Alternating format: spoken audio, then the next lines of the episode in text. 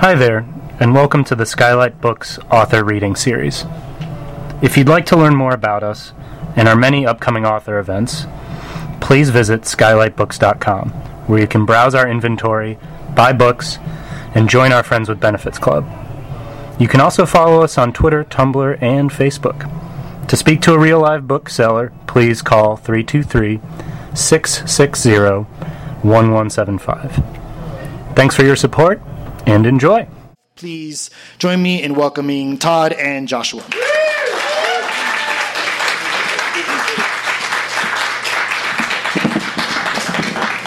Hey, everybody.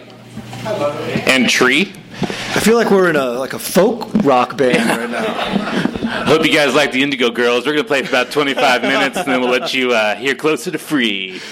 Um, is that, or Closer to Fine? Closer to Free? Was it Closer to Free? What was it? Closer to Fine? You just got booted off the Lilith Fair right there. You'll never Closer to. Yeah, that's. Sarah McLachlan, I hate you. I like that face you're making. I might have actually seen the Indigo Girls in concert. Now that I think about it, Oh man, this Yeah, is not getting off to a good start. It opened for Ben Folds Five, and then I never had sex again. Um, so, like, you say to uh, your wife, "I want to see Indigo Girls and Ben Folds 5, and they just say, "Well, enjoy yourself in your Sure. single life." Yeah. Um, The vagina just close. this is going to be a great Skylight podcast. It is absolutely. Uh, so I am indeed Tod Goldberg, but I am a minor character here um, because we are here to celebrate the lovely and talented Joshua Mohr, ladies and gentlemen, and his amazing new book, All This Life, which came out on uh, Tuesday. And uh, now, my sense is most of you aren't at home constantly refreshing your Google alerts for Josh's name. Um, I am. Um, Today, Josh got a giant review in the San Francisco Chronicle that said he is at the height of his powers, and then spent about 600 words saying other genius things about him. Um, and then I had to go look up to see if the person knew Josh personally, if there was sort of a pay for play thing like we all do with Tony when we're in the Bay Area. Um, do they know you don't live there? Because we'll have them cut this from the podcast. Okay. he goes back. I've seen him around. So Josh has had a great day, got a great review, but it's just uh, one of a circus of great reviews. He's received starred reviews for this book in every publication that gives stars, um, including even one early enough to go on the back of his book from Publishers Weekly that said dot dot dot. That was my favorite part. Oh, I love that. But then they put it in a box. It's the one time, other than if you're a mime, when you want to be in a box, Yeah. is if you're in Publishers Weekly. the box makes you the real deal. Yeah. no doubt about it. yeah. it. It's like Joshua in a box and then baby in the corner. Um, so I've been reading Josh's stuff since his first book came out. I remember uh, his uh, his former press um, sent me his first book to read um, so that I would review it. And then it took me forever to read it, and I didn't get a chance to review it, but I fucking loved it. And I thought, well, I need to become friends with this guy. And then I saw his picture on the back of his book, and he looked super tough and scary. And I was like, well, What? Th- that was that was like when you were like you were super intense in your photos and just like Right. Right. Like sort like of- uber brooding. right Yeah. Absolutely. it was no pastels it was just like Okay. and I was like that guy if he ever meets me he's gonna want to he's gonna fight me and then I'd have to kick his ass and that would be weird That would be so embarrassing for me.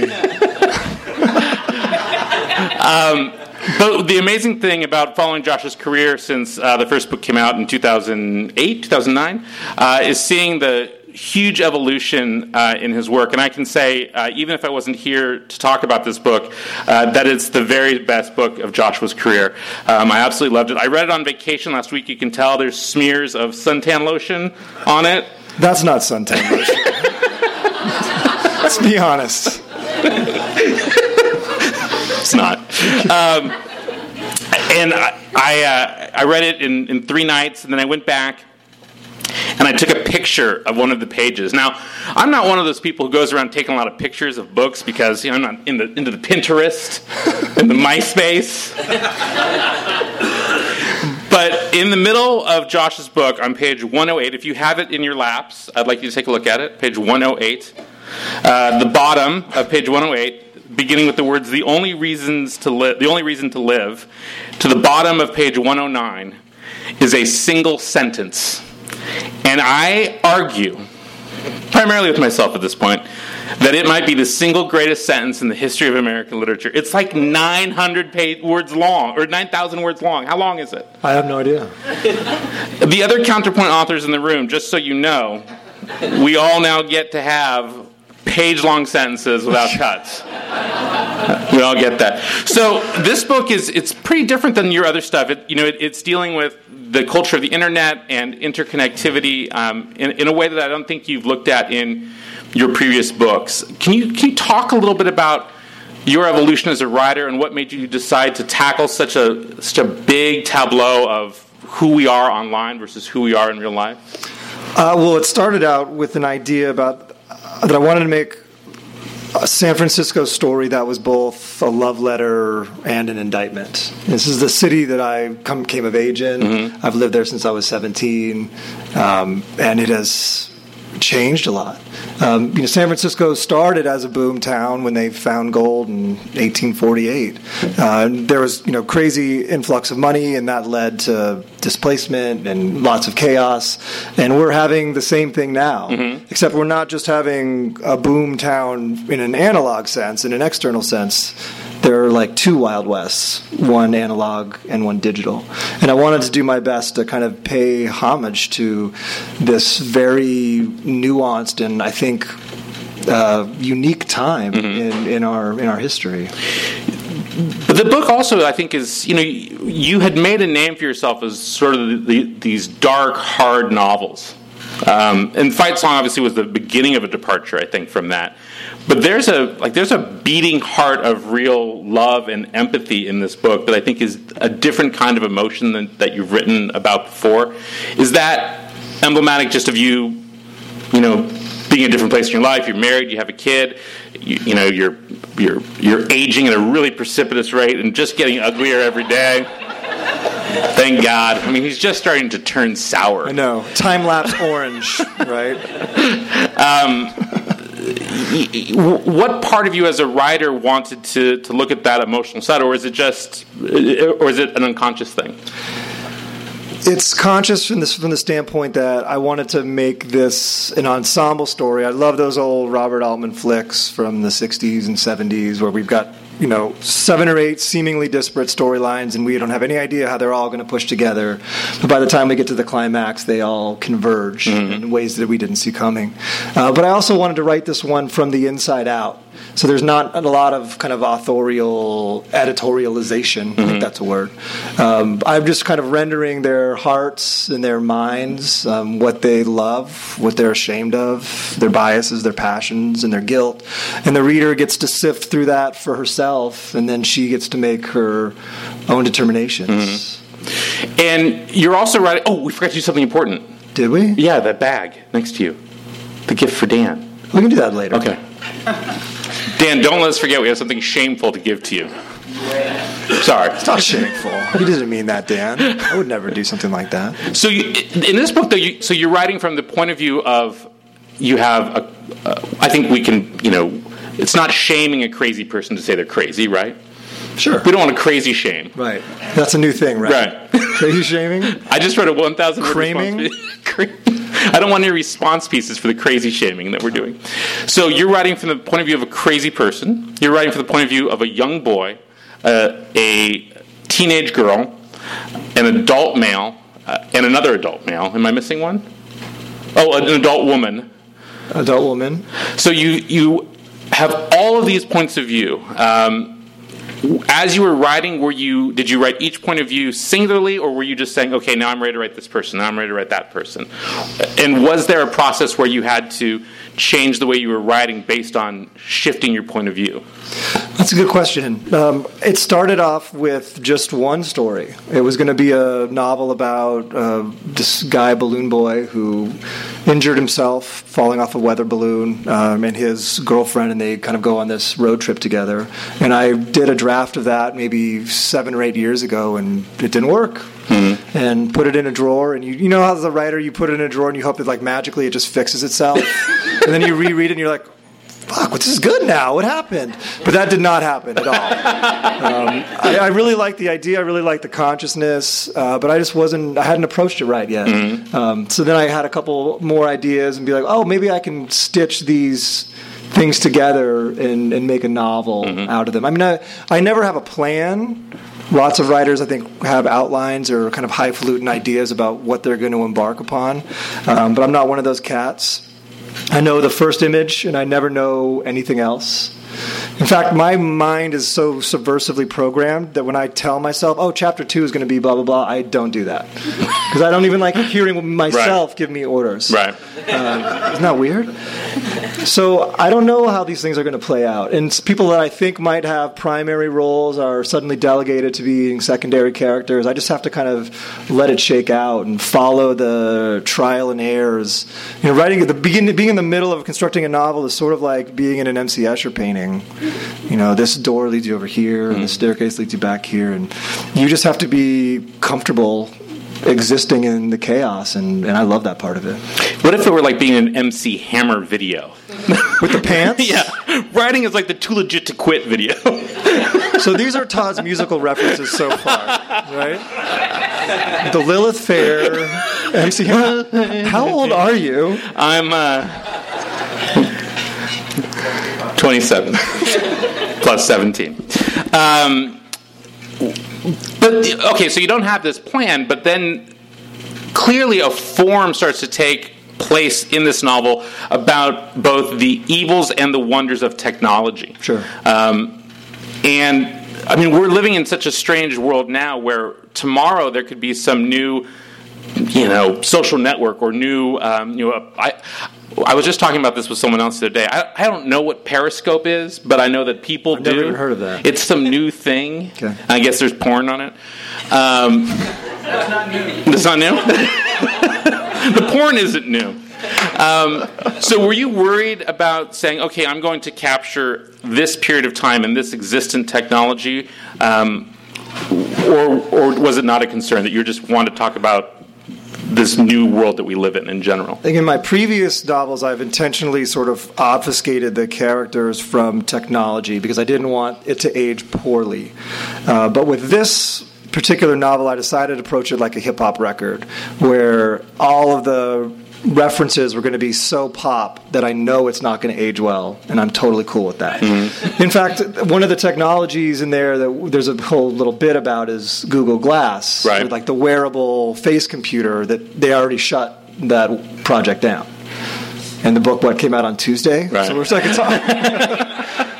planned obsolescence, I believe the kids call it. Uh, but I think in order to do what I wanted to do was write a present tense book about the San Francisco that's happening around me right now, mm. the things that frustrate me about it, the things that I love about it. And I had, in order for me to do my job right, I just had to embrace all these things. And it seems like there's also some some Easter eggs in the book that relate back to your previous books. Um, you know, there's a there's a great scene in a bar, um, where there's actually two great scenes in the bar that I think very clearly might be a bar in a previous novel of yours sure. as well. Yep. Um, well, it was funny because I mentioned Damascus is a title of a, an older book of mine. It's a, a, bar in the Mission District, and I wrote a series, a trilogy of bar books, and the last bar book was called Damascus, and I had read somewhere that Vonnegut I think when he was 50, killed all his principal players, so he couldn't write about them anymore, so he would have to do new stuff. So I burned that bar down. So I couldn't write about it anymore, and I'm so fucking sick that I had this guy rebuild his burned down bar. So I, it's hopeless. I'll just write about that bar forever. Don't know. So, so, but was that you saying, "All right, I want, I want to pull along my crowd. I want, I want people in on the joke to be part of it," or is it just simply that it's also a pretty good symbol for exactly what's happening in, particularly the Mission District, where it used to be the darkest, seediest place on earth, and by the time you get home, you know, later in the week, it's just going to be 30 Chipotle's. Right. Um, with a gap. And actually, we only need 27 Chipotle's. Right. And they never have that fake pork. We're out, sorry. These are the problems that I have uh, in my gated community life. It's a fucking Chipotle. Um, I have no idea what we're talking about. Oh, so I think it was it was both of those things. Right. I mean, one I like I like when when artists have kind of Easter eggs to their um, there's particular universe that they've been documenting. Um, but at the same time, it was emblematic of this uh, change that's happened, where the Mission District was full of artists and immigrant families, and now we've all been priced out. Right. And I wanted to talk about gentrification in a way that I don't sound like an old guy like waving his cane around, you know, like oh, it used to be so much better because that's boring too. Right. So I wanted to take and, and talk about kind of the tech boom from both its strengths and its weaknesses because technology is in this book is, has a lot of positive stuff that it's doing as well. In fact, this is going to be sort of a Captain Bring Down for a second, but just bear with me. I had to have this crazy heart surgery this winter. Everyone's energy just went, oh. He lives. Spoiler alert, he makes it. This is, this is the worst anecdote ever. Um, and so when I was just about to have the surgery, I had to build a wall in my heart. And as I was just getting ready to go into the surgery, and my family was out in the other room, and I was just sitting in this hospital bed being like, shit, I hope I don't die today. I had my iPhone with me, and I put something up on Twitter that was just like, hey, I'm really scared. I'm about to have surgery. Whatever you believe in, you know, thoughts, prayers, Ouija board, just send some stuff out. And like the outpouring was was incredible and like so poignant and, and so impactful. So that's all these things are very fresh in my head where it isn't just like I don't like technology. Right. That's not the case at all. There are lots of things about technology that I think are like vibrantly communicating to our everyday life. Well, and I think you touch on particularly your own experience. You know, it's not in the book, obviously, but the way that we find um, some connection to other people, even if it's not skin to skin, can happen online, and it can be it can be emotional, it can be it can be real. And I think you know the the nature of friendship today has changed. Obviously, you know who we are and who we care about and how we interact with those people. I might I've, I've seen you twice in the last you know six months, but I see you every single day on the internet. Right. Um, with those pictures that you sent me, though, I mean. Our wives will never know about I those, know, right? right? the hair is just growing back. You might have a wall in your heart, but I don't. Yeah. Um, and other stories. And other stories. Yeah. You'll love. It's coming out from Dzanc next year at this time. Is that how you say that? You pronounce the I D? don't, I don't know. Dzanc? They published one of my books, and I always have no idea. I go silent D. I say Zank. Is it Zank? I don't know. Rob? Is it Zank? Is it Dzanc? Does Zank. All right. by some sentence about what you don't like about them. we'll, we'll, we'll fix this in post. Yes. Um, well, we need to fix that in post. Um, so I, I think what you're talking about, I think the reason why the book is hitting such a chord, uh, obviously with, with the critics, is that very thing. Um, one other big question I have for you uh, about this book specifically, and then we'll talk about some other stuff generally, um, and then I'll let you sell books, um, is the pace of this book is really different than the pace of your other books. It essentially becomes, after about a third of the way through, into the pace of a contemporary thriller. It's a thriller, yeah. Um, and, and I was completely stunned by that. Completely stunned. Did you have to learn to write differently? Did you? Was this a conscious choice, or or did it just all of a sudden happen because you were intersecting these six characters? I think it was a combination of factors. I think I wanted to, you know, hopefully as artists, every we're challenging ourselves on a project by project basis, and we're executing things that we probably couldn't have done before, right? So we're like stringing our artistic high wire in a more grand altitude. Um, because that's when we do our best work, right? We always have to be willing to risk falling on our face. If we're not risking failure, then that's boring. We're spinning our wheels in the mud. So I wanted to challenge myself to do something that I'd never done before. I'd never paced something like that before, and I've also had never let myself start a book so slowly. Mm-hmm. Like I had always been in the past. My my novels are sort of wind sprints, kind of like you go and kind of catch your breath Right. the whole way through. And this one is paced, you know, entirely differently than that. So some of that was conscious, and then we know, and from an editorial perspective. Um, Dan Smetanka and I, we did a lot of tuning with that stuff too. Because when I turned the book in, he said, "I like this book. This is a good book, um, but your tone is a little flip, and this this novel needs to be rendered in a more earnest way." So that was sort of the last draft that I did. Was just fixing this this tonal issue. It was, it was an interesting standpoint from a from a writer's um, viewpoint because I could have just wrapped myself in some like bullshit postmodern bulletproof vest, right? And been like, "You just don't get me in my art, man," um, and like smoked a clove cigarette in the corner. Um, but I had that draft saved, right? Like not, that draft couldn't be screwed up, so I figured I, I owe it to the to the narrative. So my loyalty was to the book and not mm-hmm. to my own hubris. I was like, well, I'm just going to try it Dan's way. Right. If it doesn't work, I still have this thing saved. And you know, 30 or 40 pages into it, it was so obvious that that he was right, mm-hmm. and I mm-hmm. was glad that he he pushed me to make the material better. Yeah, but a little bit we hate him, right? Oh yeah. I mean, a little bit. It's like, yeah, fix you also, Dan. You know. it was. It ended with you, but it, it wasn't fix. Yeah. Yeah. It's like fix Josh, fix me, fix everyone else. You know what? It's time for Dan sometimes to, I think, take a look in the mirror. Yeah. You know? Well, it's funny because during the during that last kind of gust of uh, editorial process from August to December, it dawned on me that we were developing this relationship like a 50s couple, you know, in which he was like the stern patriarch, like telling me what to do, and I was like making meatloaf wearing high heels. Or, I don't know, that's terrible. Um, but I wanted to get him a present so he would never forget that very special time that we shared together. Never forget, like the Jews say. Dan, can you come here, please? Dan Smetanka, White Courtesy Telephone, at the front. So I was thinking that since we were like we were like an old couple, that I would get us matching bathrobes. and his says Mr. Smetanka, and mine says Mrs. Smetanka. Here you go. Oh, you got the uh, thing there. Dan, go ahead and put that on. It's illegal now. Go, go ahead and put that on for us, Dan. Let's get some photos, please. I mean, you should probably take off your shirt. And I don't know, I don't know why, oh, but I, I, got them with a hood. That's nice.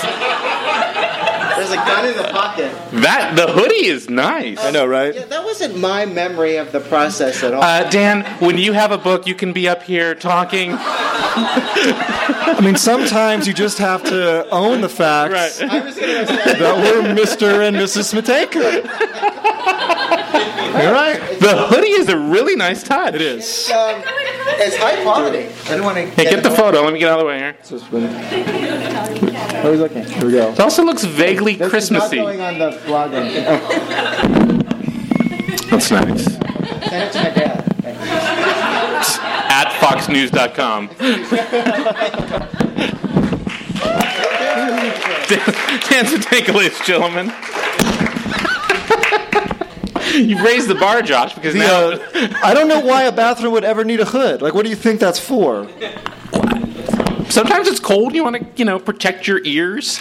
Um, so let me uh, ask you uh, one more sort of personal question because Please I think do. it, I think it um, is sort of interesting. Your lovely wife posted something a day or two ago talking about how different life was for you writing the book because you had a daughter in the process of writing the book.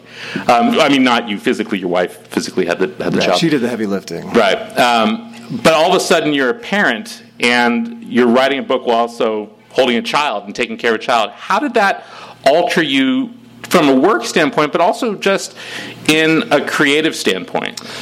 Well, writers are typically creatures of habit. You know, I had been a, a, nocturnal author where I would write from midnight until five, six in the morning, sleep for a couple hours, and start my day. And obviously, when Ava was born, I wasn't allowed to do that anymore. So we evolve. I mean, we evolve or we don't make art. And so I didn't have a choice. Mm-hmm. So what I decided to do was, I we live above a laundromat, so I always volunteered to do the laundry. And I would go downstairs with my phone, throw the loads in, and I was actually just dictating the book to Siri. You would dictate it. I would dictate it to Siri, and then I would just it into like a note doc, and then I would just email it to myself. No shit. Yeah, yeah, yeah. Uh, what, so, like, you were like a lawyer, like you know? I think schizophrenic is the more apt term. Yeah, I would just be sitting in the corner of this laundromat, being like, and then all of a sudden, there's one about the and there was like a bunch of women in there being like, "Oh, that poor guy. Does anybody have? I don't know. He's withdrawing, obviously, right? Needs some methadone or something. He's rapid cycling, but at least he's cataloging it. Yeah, absolutely. He seems happy. So, how much rewriting do you have to do of the of the stuff that you're recording? Tons, Yeah. You know, but I, I got the essence of what I was trying to do, and, and I think the the book is pretty conversational, Mm-hmm. and I think some of that comes from changing the means in which I was putting you know pen on paper. Right. I think it, it's a nice. I think it's a nice thing for us to remember too, because we can get like really soldered into. Oh, I have to have my favorite mug and be wearing my favorite signature hat, um, or I can't work. But if like if the art has to come out, you know, you do what you got to do. I would have never imagined scribbling in a laundromat, but Right. that's what I had to do. Uh, how did you come to, to, make that decision to you know to actually record yourself? Was it just oh I'm just going to do that and see if it Because works? my stupid fat fingers, like I couldn't type in on my iPhone. Right. And it was just like flam, flom, flom. And it was like autocorrect. So I just decided I'm just going to dictate it and see. Wow. That was much. That was much more smooth. huh? Would you say period? I said exclamation points, all sorts of things like that. Comma. Wow. Semicolon. I'm a huge advocate of the semicolon. I know sometimes it gets a bad rap, but I dig the semicolon. I'm a full colon guy. I like the full colon. full colon. It has its place. It does. Usually in the middle of a sentence, you sick fuck. Oh, I thought you were going to go into somewhere totally No, different. no. Do you have any idea how hot it is to be wearing a Yeah, I bathrobe was, right now? I was going to tell you, Joshua. You you He's take cheating. it off. I don't know what's going on. You could you could probably disrobe. I mean, you look like not. Joe Frazier right now. I, I walked down this road and I'm not going to stop now. the Thrilla in Manila in Skylight. Um, so I'll ask you one last question, then we'll we'll turn over to the audience. Or did did you want to read something? Did you want to read a little bit? I can read. Yeah. Um, so here's my last question for you. Um, it's the one question that uh, I have always found most interesting about um, other writers, which is do you remember the point at which you stopped saying, oh, I like to read that, to, oh, I want to make that um, as a young person? It's a good question. Um, I don't know that it happened in one shot for me like that. There was a couple books that I read, um, and that sort of lit the fire. Uh, Another Country by James Baldwin was one that was a game changer for me. Uh, what he's doing with point of view, and the, he writes with such kindness. Um, and such grace, and that was something that I wanted to try to, you know, bring into my own work. I mean, we're always trying to get at empathy, right? I mean, isn't that what the whole shebang is all about? Um, is to try to elicit an emotional response from an audience that we'll never meet. You know, this cool guy in Detroit or this woman in Tuscaloosa, Alabama. I don't really want anyone in Alabama. You don't want the Alabama? stuff, no. Uh, but we have to make them. this artifact can make them feel something. Uh, and we, if we can actually touch them in, in their heart, I mean, that's that's why I write. Mm-hmm. That's absolutely why I write. Uh, the other book that, that changed things for me was E.L. Doctorow the Book of Daniel, Ah, it's a great book. um, which I just I didn't know that you could break rules like that. Mm-hmm. Um, it's such a punk rock narrative, um, and I probably tried to write like a bunch of facsimiles of the Book of Daniel. This was like pre-internet, thank Right. God. or else you'd have a bunch of internet short stories called The Book of Jeff Oh no, probably. Dan's book. But I think we, you know, we, there's the conventional wisdom says that we, you know, we should write the book that we want to read. Mm-hmm. You know, obviously I agree with that, but I also think that we can take it a step further and say, you know, write the book that only you can write. You know, always be playing to the the biggest asset you have as an artist is your imagination, and nobody else has an imagination like yours, and that has to be the the ultimate currency on the page. Well, let's hear a little bit of yours. Read Sure. a little something. You want Okay, this one? sure, why not? Yeah. There you go. Um, did you want something barry squallery, or do we want something a little bit more? Hmm, hmm. Something barry squallery. Yeah, barry squallery. All right. Or what, what about just the beginning Oh, the with the uh, with the band? All right.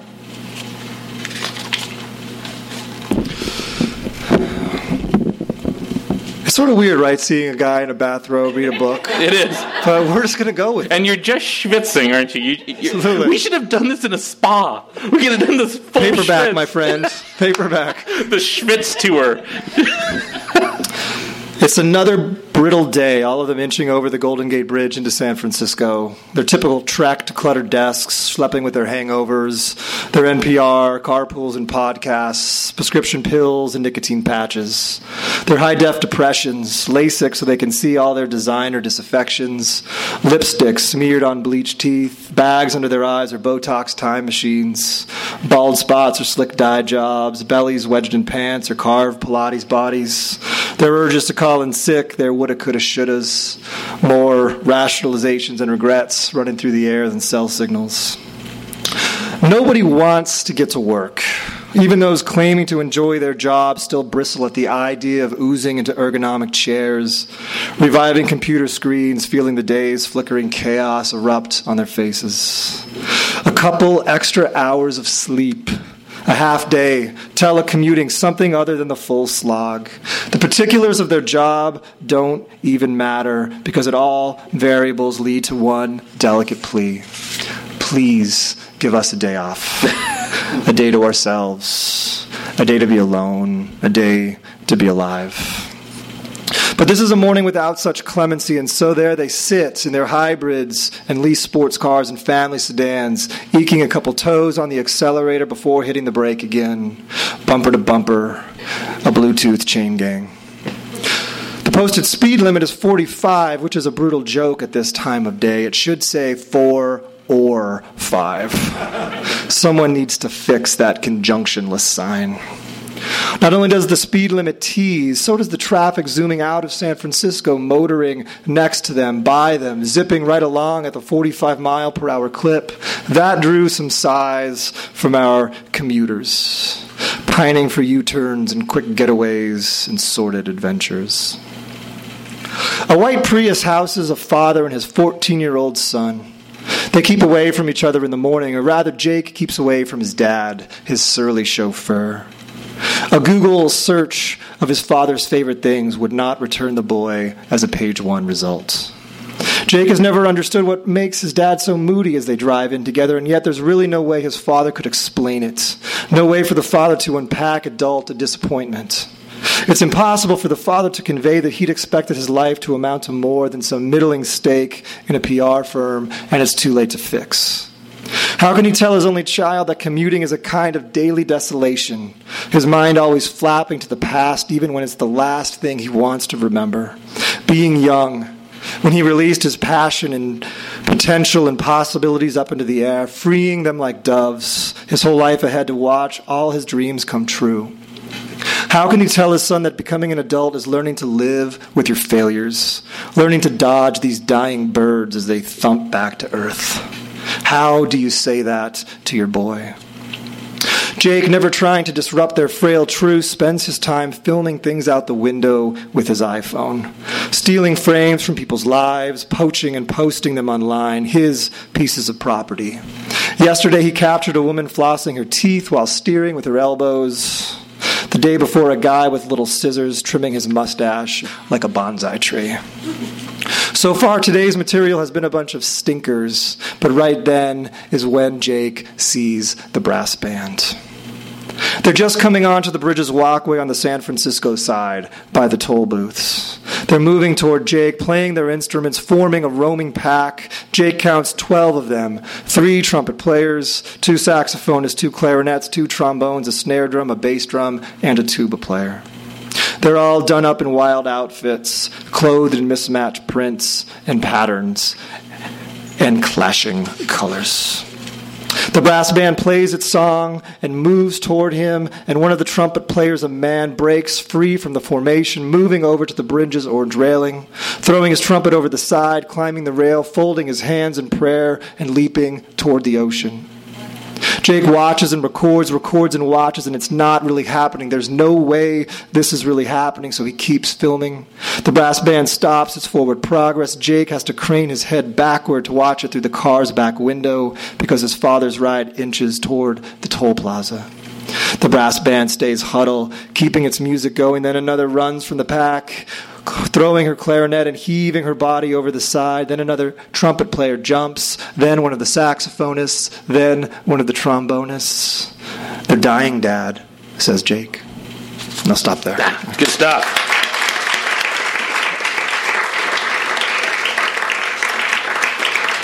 I, uh, I was flossing my teeth in my car today, and I thought of that passage. Nice. I mean, is that something people do now, right? Do you go with the elbows or you go with the knees? Well, I waited till a stoplight. Okay. And then I Wow. I had a thing. Like I got this. I had, Why don't you just wait until bedtime like I the rest had- of us? I had I had this crown put in, and shit keeps getting lodged in there, and I'm like, Does anybody remember asking about this thing that's happening right now? one is the people floss now in the car. Is the point? I guess. A lot of cool mean- people floss in the car. You see all sorts of things in cars that you're probably not supposed to see. Yeah, that's true. That's true. I had Well, to go to uh, beautiful Encino, California today to, to do a podcast.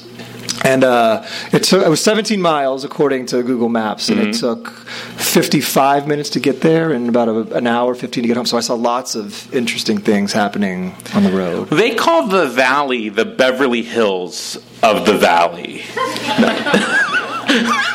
I had a different take on Encino. You know how in snowy climates they have got those plows that push snow to the side? I saw in Encino, I felt like they were doing that to people's dreams. I just saw dreams on the side, the gutter there. You, sir, have not, not been to West Hills. Not yet. There's always tomorrow, my Tomorrow friend. is also a, a good day to visit Panorama City, um, the hub of the uh, San Fernando Valley. Well, I'm sure you guys have some questions. Raise your hands. I will call on you. If I know you by name, I'll call you by name. If I don't, I'll just point at you and nod. Yes, in the back. Hey Josh, what are you doing tomorrow? Gosh, do you have something good up your sleeve? yeah, barbecue. Okay, I'll go to a barbecue tomorrow. I like barbecuing. Are we talking pork or chicken? Is it BYO robe? Because I'm ready. Got my own robe. You're like like Bob Evans. I've now adjusted to it. This is fine. That's your core temperature is 104 now. Good. Uh, did you have another question other than about artisan meats and barbecues and stuff? All right. Okay. Other questions? Or you just w- want to touch Joshua and get your book signed? No questions? Nothing. Yes, Ben Laurie. Lori. podcast is in Encino? It's a good question. It is. I don't remember what it was called. Do you remember what it was called?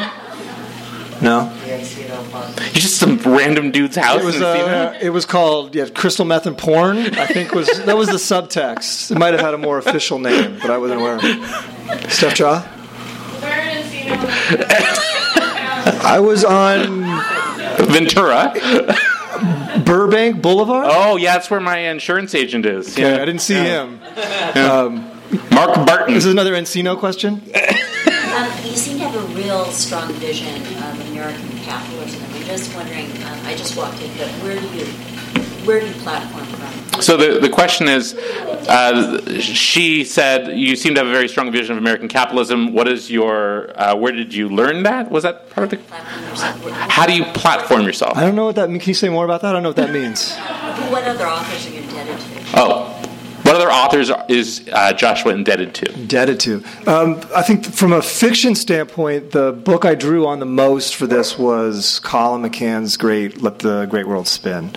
Um, and if you've never read the book, it opens with the the tightrope walker between the twin towers in the 70s in New York. And Manhattan is right off the bat a principal character. And he what he did for New York City, I wanted to try to do for San Francisco with this book. Um, does that sort of answer your question? Could you riff more on that? Could you just go into that? I mean, do you see um, a situation in San Francisco that's endemic to America, or just just San Francisco? Well, we were talking a little bit earlier about the, you know, kind of the new economy, and that, that's a that's a huge component of, of this book. This idea that there's there's such reckless displacement right now, um, and it is an epidemic, and it's something that in my neighborhood I'm, I'm seeing it firsthand and wanted to find a way to, to write about that in a, in a way that doesn't feel didactic, right? Because if I went to your house and told you, like, I'm writing a book on gentrification, like, you would just fall asleep right then. So it has to be, you know, character driven. Mm-hmm. We have to find a way to, there's some sort of sleight of hand that as novelists that we have to employ to, like, we can talk about gentrification, but it's Yeah, like but you, don't want it to be a polemic. You know, you're talking about people first. Right. Absolutely. It's, know? you know, you, it's like mixing pills in somebody's ice cream. Is that a thing people do, or is it just like rapists? but I mean, like if you're I believe that's primarily of the rape quadrant of the Venn diagram. Someone's going to take my daughter away. But I feel like back in the day, they would put, like, here's some ice cream, honey. what day was this?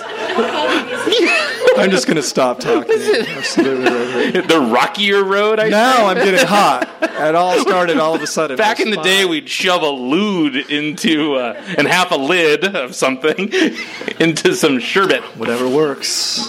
It is easier to swallow. yes, you. Cecil Castellucci. Um, I'm, I'm really curious about this uh, process that you use with the Siri, because I know that for myself, like I find it, I write differently when I'm writing longhand than I do with the computer. Was there anything that you sort of learned, or was there anything surprising or freeing um, about the Siri thing? Can you talk a little bit about that? Well, it wasn't just the Siri thing too. It was also the ticking clock. I mean, I, I think as writers too, one of the things that we're the mechanism that we're trying so hard to turn off is is being self-conscious because we can kind of malfunction our ideas before they even have the chance to either succeed or fail on the page. And I had like the darks are in, the whites are in. I had 22 minutes, you know, go. Um, so I was you know, if you're going to write that way, it just means that you're going to take a lot of wrong turns. And I was I was willing to do that. I think I, I like the, you know, when we use when writers use the word voice, I don't even know that we're all mean the same thing.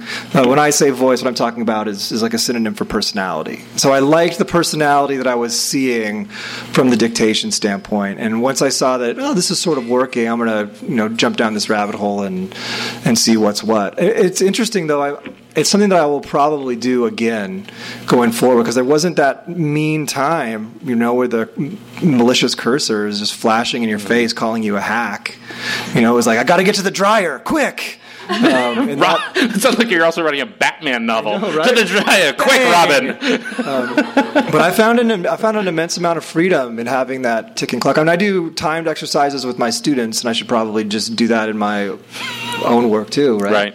We should listen to the advice we give. Well, Yes and no. some, Some yeah. of it. Yeah, of it. but turning off that internal editor, you know, the first time, and this is, I mean, you sort of had the the false deadline because of the 22 minutes you have to get through, but just writing to a deadline changes the way you write. Absolutely. You know, because it, it's it's so true. You just sit there and you can just be like, I'm horrible. Everything my mother said about me is true. I'm just gonna, you know, buy things off Zappos. Right. Not that I buy things off Zappos, but You have a, a stellar shoe Collection. I have a lot of shoes. I just wear one pair. Mr. McBride, you had a question. Yeah, I just I was wondering if you could talk a little bit more about that tone shift. um, Yeah. From being was it too glib? Was that the word you used? He didn't say glib, but that was what he meant. yes. Smug.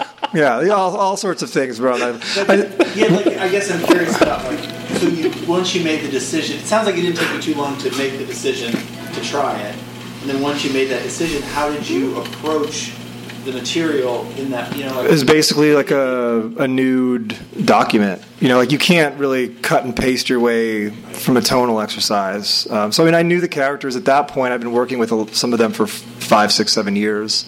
So I knew them inside and out. And in, and in fact, sometimes when we try to stitch material together that's old, there's often a discrepancy between some of the old, the nascent stuff, and and, then, and this time it was just like, oh, I know them, I know the trajectory, I know the plot line. Um, sit down and and go. It's something that even though I necessarily I wasn't like a, a super good time.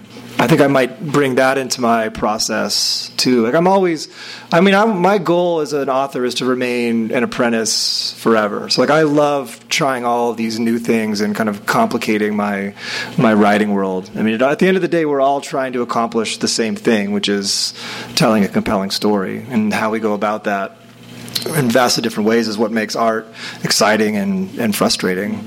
Um, the tone thing was, I learned more in that four months than I learned in my entire graduate program. Like it was a, it was a complete crash course in, in sculpting narrative. It was cool. You should try it.